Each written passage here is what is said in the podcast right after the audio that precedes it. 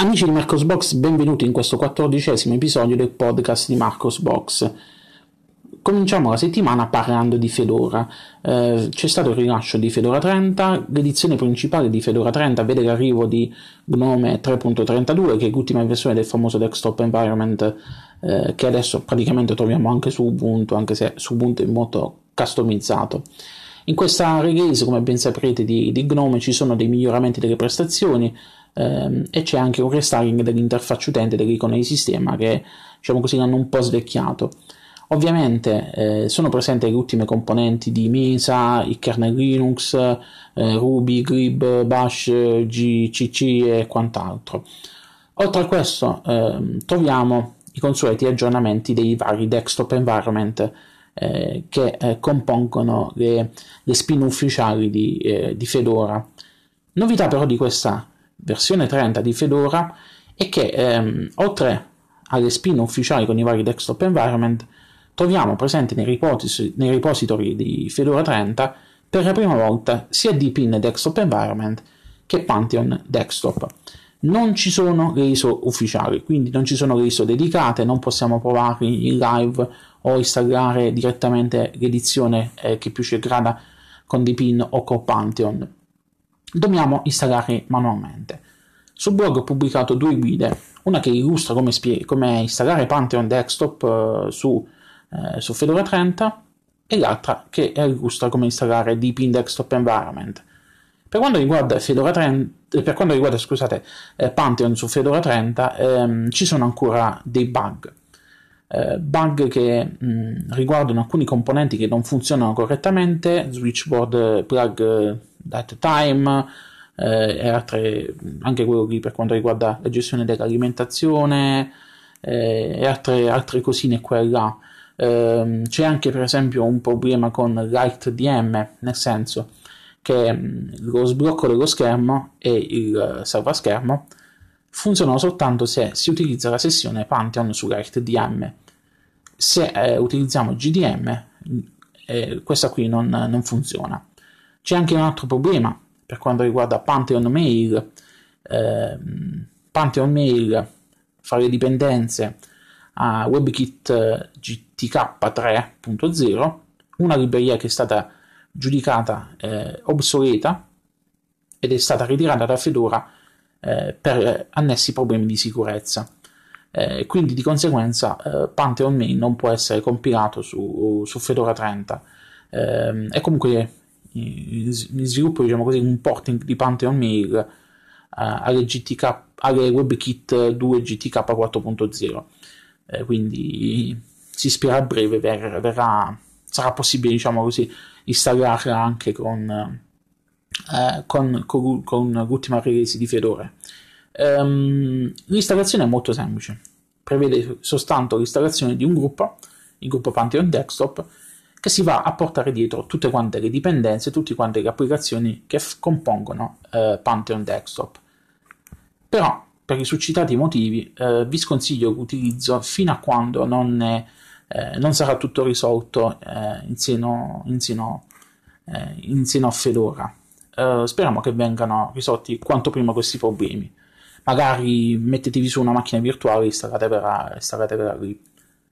Per quanto riguarda invece Deepin Desktop Environment, non ci sono problemi.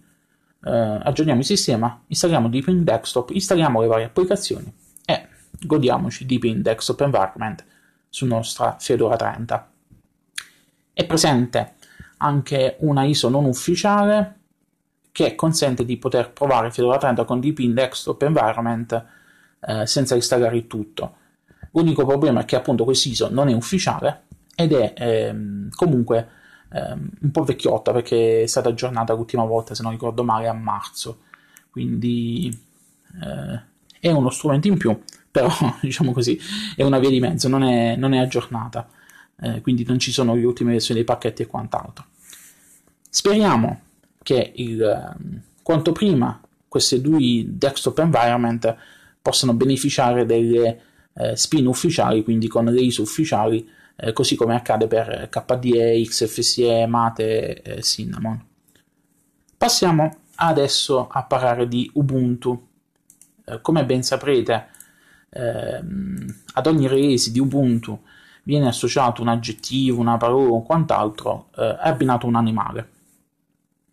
Ubuntu 19.10 è stato annunciato, eh, è stato aperto il ciclo di sviluppo di, di questa nuova versione di Ubuntu, però non è, non è, stato ancora annunciato il nome dell'animale. L'unica cosa che sappiamo è che si chiamerà Eoan qualche altra cosa. Quindi insomma, speriamo Eagle o una cosa del genere.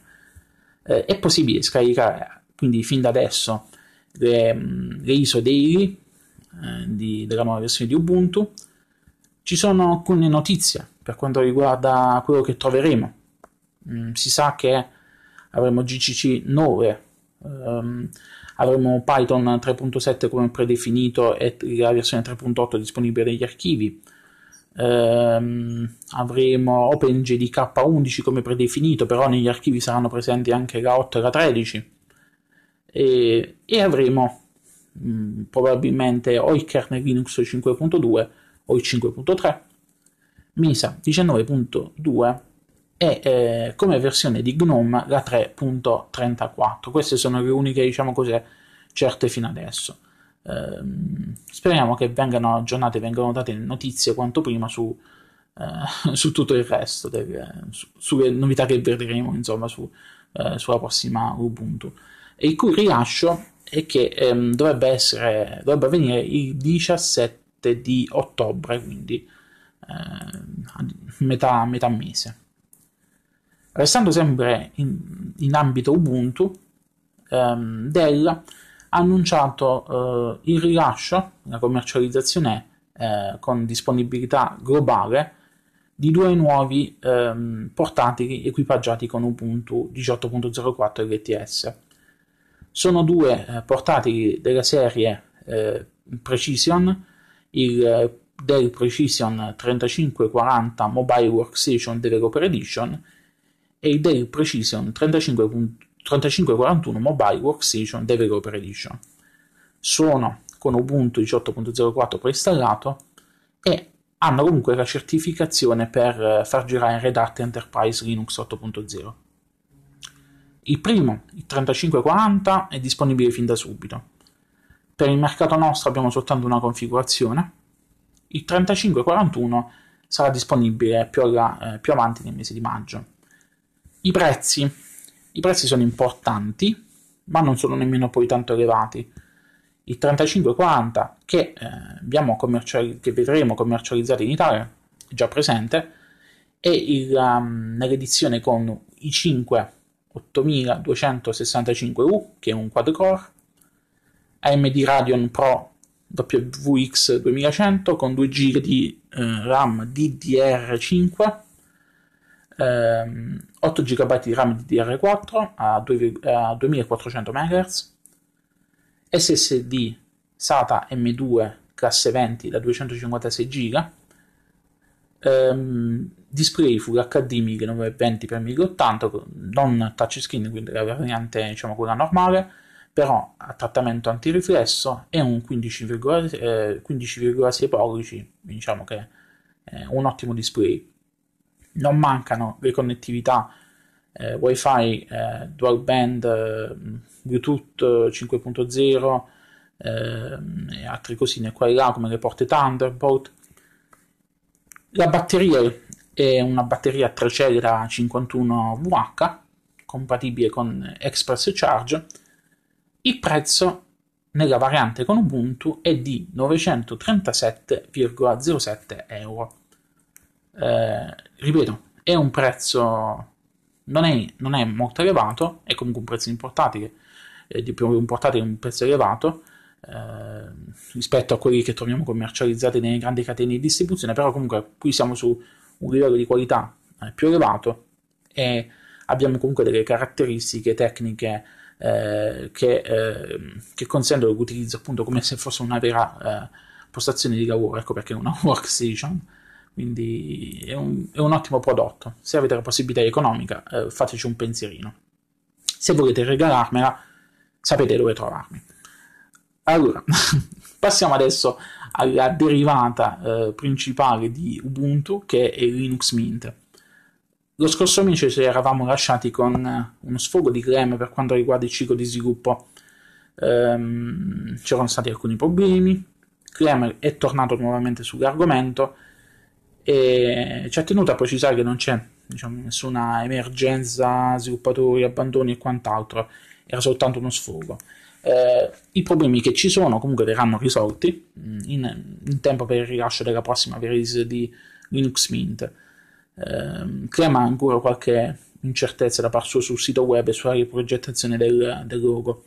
Eh, diciamo così, ci do anche un po' ragione perché comunque il logo di Linux Mint se lo portano avanti da un bel po', quindi abbandonare il vecchio logo per uno nuovo è, per, chi, per chi è affezionato, per chi ha un progetto che lo porta avanti da tanti anni, comunque eh, è sempre una cosa dolorosa. Non so qualcosa quando nel corso degli anni ho cambiato, ho cambiato logo. Um, ci sono stati dei problemi eh, per quanto riguarda eh, i server, mh, mm, sono stati risolti, erano stati causati da alcuni problemi di alimentazione in uno dei data center utilizzati. È stata rilasciata la guida per gli sviluppatori mm, che spiega come impostare, creare pacchetti, testare versioni alfa e tutto il resto. Quindi se siete sviluppatori e volete contribuire a Linux Mint eh, potete scaricare questa guida, anzi dovete scaricare questa guida. Um, Mint 17.x ha raggiunto lo stato di eh, end of life, quindi sebbene i repository continueranno a funzionare, non eh, ci saranno più aggiornamenti di sicurezza. Eh, quindi è l'occasione buona per chi ha Linux Mint 17, eh, 17.3, che era l'ultima versione, eh, di installare timeshift dai repository, preparare un istantaneo di sistema e pianificare l'aggiornamento a Linux Mint 18. Eh, c'è presente all'interno del blog un link che vi spiega come fare. Poi c'è stato tutto un discorso che Clem ha fatto riguardo a Samba.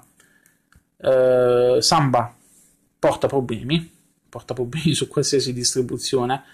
Um, I problemi vengono comunque, eh, diciamo così, attenuati sulle LTS.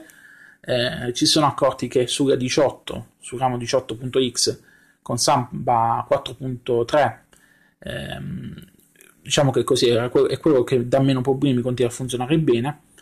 Ehm, ci sono stati aperti diversi bug riguardo, però comunque, diciamo così, eh, se il consiglio che ha dato Clem alla fine della fiera è che se utilizzate molto Samba, eh, consiglia di utilizzare la eh, versione 18.3 di eh, Linux Mint fino a quando questi problemi non saranno risolti anche nella 19.2 nella 19 nelle future release. Um, ha fatto anche alcune considerazioni sul pacchetto NemoShare, eh, NemoShare mm, che questo pacchetto è un pacchetto di Linux Mint che eh, fa diverse operazioni, installa Samba, aggiunge l'utente al gruppo Samba Share per il corretto funzionamento di Samba, crea la condivisione la verifica e corregge eventuali problemi di permessi e quant'altro.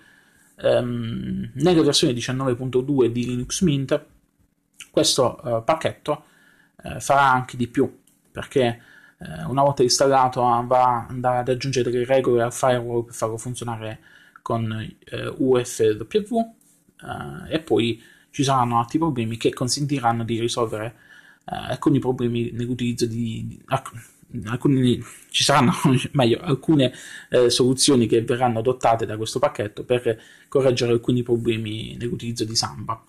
Ehm, poi è stato anche aggiunto ehm, un'altra nuova funzionalità alla, eh, a Nemo per quanto riguarda eh, la barra degli strumenti di Nemo. Eh, quando ci trovavamo in network, eh, network nella radice insomma del, della rete, eh, che c'erano problemi, non si poteva tornare indietro, è stato raggiunto, risolto anche questo problema. Ehm, e, e sempre stando a quanto viene detto dal team di Linux Mint, alcuni di questi cambiamenti potrebbero arrivare anche su uh, Kaya Share, che sarebbe lo stesso pacchetto che, mh, mm, che però funziona con Kaya, il file manager di Mate Desktop. Il rilascio della prossima versione di Linux Mint non è ancora uh, deciso, quindi eh, sotto quel punto di vista ancora non si sa niente. Concludiamo la settimana parlando di eh, due nuove applicazioni che sono state rilasciate da uno sviluppatore indipendente che però ehm, ha, ha, scritto in passato del codice per eh, elementari OS, per alcuni, applica- alcuni, applicativi per elementari OS, ha deciso di eh, lavorare a due nuovi software, Spreadsheet, un foglio di calcolo, e Writer, un editor di testo. Entrambe queste applicazioni sono sviluppate in Vala e GTK Plus e sono pensate per adattarsi al meglio all'elementare OS, quindi rispettano le linee guida di elementare OS per quanto riguarda i menu, le icone e quant'altro. Dov'è il problema? Il problema è ho postato la notizia perché l'ho postata? Anche perché su suggerimento di, di alcuni miei amici, eh, guardando quelle due, due, cose messe in croce, quei, fatte da, da, questo programmatore, perché guardate bene, questi non sono dei programmi che vanno a sostituire LibreOffice, perché non hanno ancora tutte le funzionalità di LibreOffice ovviamente. Però per come sono stati approcciati, per come sono stati strutturati nell'interfaccia grafica, hanno comunque già un, un funzionamento che, diciamo così, è più un'interfaccia che è più funzionale rispetto a LibreOffice, secondo alcuni, eh, permetto di dire, perché secondo me no, perché sono ancora troppo scarni. Però alcuni hanno reputato queste interfacce eh, decisamente migliori rispetto a quelle adottate da LibreOffice o altre soluzioni del, simili, diciamo così. E appunto alcuni si chiedevano come mai è possibile che eh, alcuni sviluppatori indipendenti riescano a fare cose da soli, mh, cose di questo tipo, e eh, non ci sia eh, un lavoro pesante di restyling dell'interfaccia su LibreOffice. È una polemica che ogni volta viene rilanciata su LibreOffice eh, da, diversi, da diversi utenti che utilizzano la suite d'ufficio altri se la fanno piacere così com'è. Eh, in effetti non è tanto malvagia come, come adesso, è un po' old style però, eh, diciamo così, è funzionale, specie con la nuova interfaccia, quella, quella schede che io utilizzo su, sulle distribuzioni, però GTK, perché ho provato questa interfaccia schede su KDE eh, con il Qt e lì la situazione è, è molto brutta, diciamo così perché non si integra bene, i menu sembrano molto, molto le schede sembrano molto, molto anni 90 e quant'altro. Comunque, eh, se volete contribuire a questi due software o magari volete eh, compilarveli, installarveli, sul blog trovate i link a entrambi i progetti che sono stati su GitHub. Magari lasciatemi un commentino sotto perché era partita una mezza discussione con qualche commento appunto riguardante la necessità, l'opportunità o meno di, eh, eh, di, per gli sviluppatori di mettersi, di buttarsi in progetti di questo tipo, anziché magari, che ne so, contribuire direttamente al software principale. Io, come sempre, penso che eh, sì, è un punto di forza questo qui, del software libero, il fatto che ogni utente può contribuire, eh, può, cioè meglio, può eh, reinventare la ruota eh, mettendoci del suo. Eh, alcuni dei progetti che tutto, tuttora vanno avanti sono nati così come alternative e poi si sono imposti nel tempo. Però per applicativi complessi, come appunto le suite da ufficio, a mio avviso sarebbe più opportuna una collaborazione con i team di sviluppo per poter fare un redesign. Io personalmente mh, auspico che in LibreOffice arrivi prima o poi la decisione di investire nell'interfaccia grafica, magari eh, creando un design team, eh, visual design team, così come è avvenuto che ne so per KDE, al fine di poter eh, mettere mano a tutto il codice Mm, gest- dell'interfaccia grafica di, di LibreOffice eh, per poterlo, poterlo rendere più, più, appetibile. Perché eh, c'è sempre il solito discorso molti guardano l'interfaccia di LibreOffice e stoccano un po' il naso perché dicono eh è bruttino. Eh, anche se ripeto eh, la nuova interfaccia schede con le nuove icone di, sia del, del, dell'applicazione che del, diciamo, dei vari, eh, dei vari pulsanti che sono presenti sul tema di icone eh, per Windows, eh, io li trovo, li trovo molto carine. Non mi piacciono, viceversa, eh, quelli che sono stati adottati, i temi di icone che sono stati adottati sia per KDE che per eh, le GTK. Mm, non lo so, mettere le icone di elementari OS per, eh, per interfaccia grafica eh, come scelta predefinita, se noi andiamo a installare LibreOffice su una distribuzione GTK, non lo so, non, non mi piace. Io avrei preferito magari che avessero impostato qualcosa di più neutro Uh, o magari avessero mantenuto, che ne so, le icone di quelle lì che sono presenti su, per la variante per Windows, o quelle più neutre che sono state rilasciate con il tema Sifir. Uh, non mi piace, non mi piace quelle icone elementari. Non mi piacciono nemmeno quelle icone uh, per, per, la controparte QT, per, per KDE. Boh, gusti, eh, sono sempre gusti. Poi magari fatemi sapere voi se siete concordi o meno.